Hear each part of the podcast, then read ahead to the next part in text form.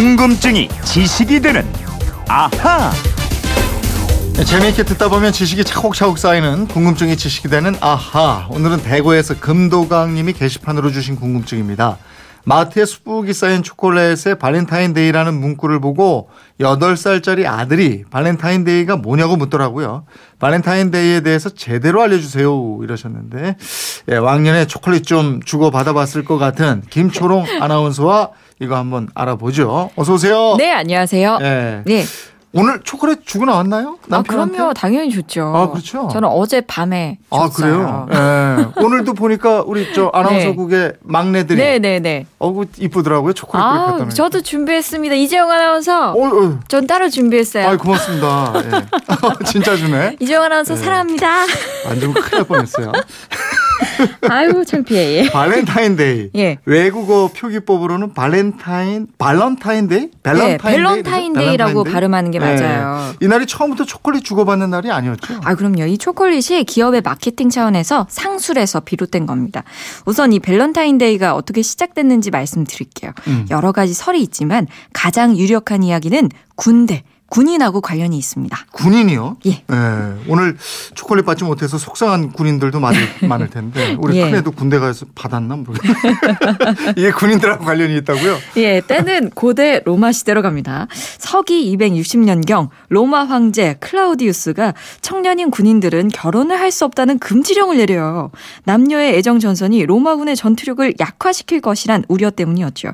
그런데 혈기왕성한 이 청년들에게 아니 그게 먹혔겠어요. 그때 이런 젊은이들의 마음을 알고 사랑하는 연인들을 짝 지어주던 사제가 있었습니다. 음, 그 사제가 바로 밸런타인이군요. 네, 맞습니다. 이 밸런타인 결혼하는 젊은이들에게는 은인이었지만 로마 황제가 볼 때는 명령을 거역한 죄인이잖아요. 그래서 결국 반역죄라는 명목으로 서기 269년 2월 14일 꼭 1748년 전 오늘 순교하게 됩니다. 네. 이후 이 밸런타인 신부를 기리기 위해서 교회가 2월 14일을 성 밸런타인 축일로 정했고요. 연인이 선물을 주고 받는 날, 여성이 먼저 남성에게 사랑을 고백해도 흉이 되지 않는 날로 여기게 됐다고 합니다. 어, 사랑을 고백할 때 빈손으로 하긴 좀 그랬나? 예, 뭔가를 줬을 텐데 이때도 초콜릿 줬어요? 아예 없었어요. 초콜릿이 유럽에 처음 전해진 게 1519년입니다. 이 멕시코의 아스텍 문명을 정복한 스페인 군대가 호코 아틀리라고 불리는 일종의 코코넛 음료를 맛보고 이걸 스페인에 들여와요. 이 음료에다가 훗날 계피랑 바닐라가 더해져서 달콤한 초콜릿이 되거든요. 어, 그럼 이 초콜릿은 적어도 16세기 이후가 돼서야 등장을 했다는 네, 거네요. 그렇죠. 그럼 초기에는 뭘 줬느냐 이거 궁금하실 텐데 바로 편지입니다. 아. 밸런타인데이가 지금과 같은 풍습으로 자리 잡은 건 영국에서라고 알려져 있는데요.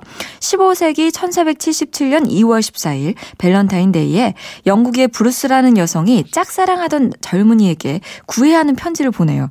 이게 상대의 마음을 여는데 성공했고요. 네. 이 사실이 널리 퍼지면서 다시 젊은이의 축제로 부활하게 됐습니다.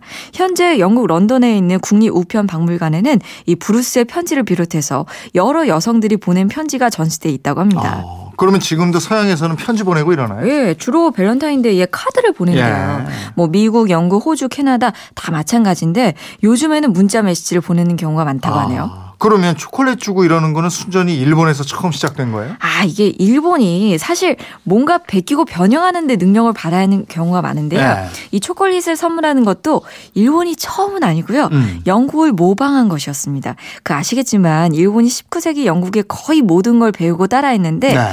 영국의 캐리버드, 캐리, 캐드버리라고 유명한 초콜릿 회사가 있었어요. 1824년에 시작한 회사인데 이 회사가 1860년대에 밸런타인데이용 초콜릿을 기획해서 팔았습니다. 이게 최초예요. 어, 그러면 일본이 원조가 아니군요. 그렇죠. 이 초콜릿을 주기 시작한 원조는 영국이라고 할 수 있겠습니다. 다만 일본이 밸런타인데이에는 여자가 남자에게 고백을 하는 날이다. 이런 인식을 마케팅 차원에서 널리 확산시켰고요. 음. 이걸 사람들에게 초콜릿을 주는 건 일본에서 시작된 것이다. 이런 인식이 뇌리에 박히게 됐습니다. 그렇군요. 그럼 일본에서는 언제부터 초콜릿 주기 시작한 거예요? 일본에서 처음 시작된 건 1936년이에요. 고백 고베에 있는 고베 모로조프 제과가 밸런타인데이에 맞춰서 고마운 분들에게 감사한 마음을 담아서 밸런타인 초콜릿을 전합시다. 이런 신문 광고를 하면서 이벤트를 벌이는데요. 음. 이거 최초예요. 하지만 이 이벤트 마케팅은 성공하지 못했다고 합니다. 아, 이게 대중들이 받아들이기에는 이게 너무 앞서간 마케팅이군요. 예, 그런 네. 셈이죠. 그래서 20년 동안 이게 또 잠잠하다가 1958년에 도쿄에 있던 메리초코라는 제 과자점이 다시 초콜릿 상품을 만들어서 백화점 등에서 판매를 시작했는데 이때도 초 콜릿이 거의 팔리지 않았대요. 어. 하지만 이 과자점은 포기하지 않고 역발상을 하기 이릅니다. 역발상을 해요? 예. 어떤 역발상? 옛날에는 그 남녀가 데이트하면 주로 남자가 돈 내고 선물도 여자가 주로 받는 편이었잖아요. 네. 예. 여기서 역발상을 해서 밸런타인데이에는 여성이 남성에게 초콜릿을 선물합시다 이런 캠페인을 실시한 거예요. 어. 하지만 이 캠페인 역시 약간의 관심을 끄는 정도였는데 이렇게 큰 붐을 형성하지는 못했고요. 음. 다시 1960년 제과업계 대기업인 모리나가 제과가 대대적인 판촉 행사를 벌입니다.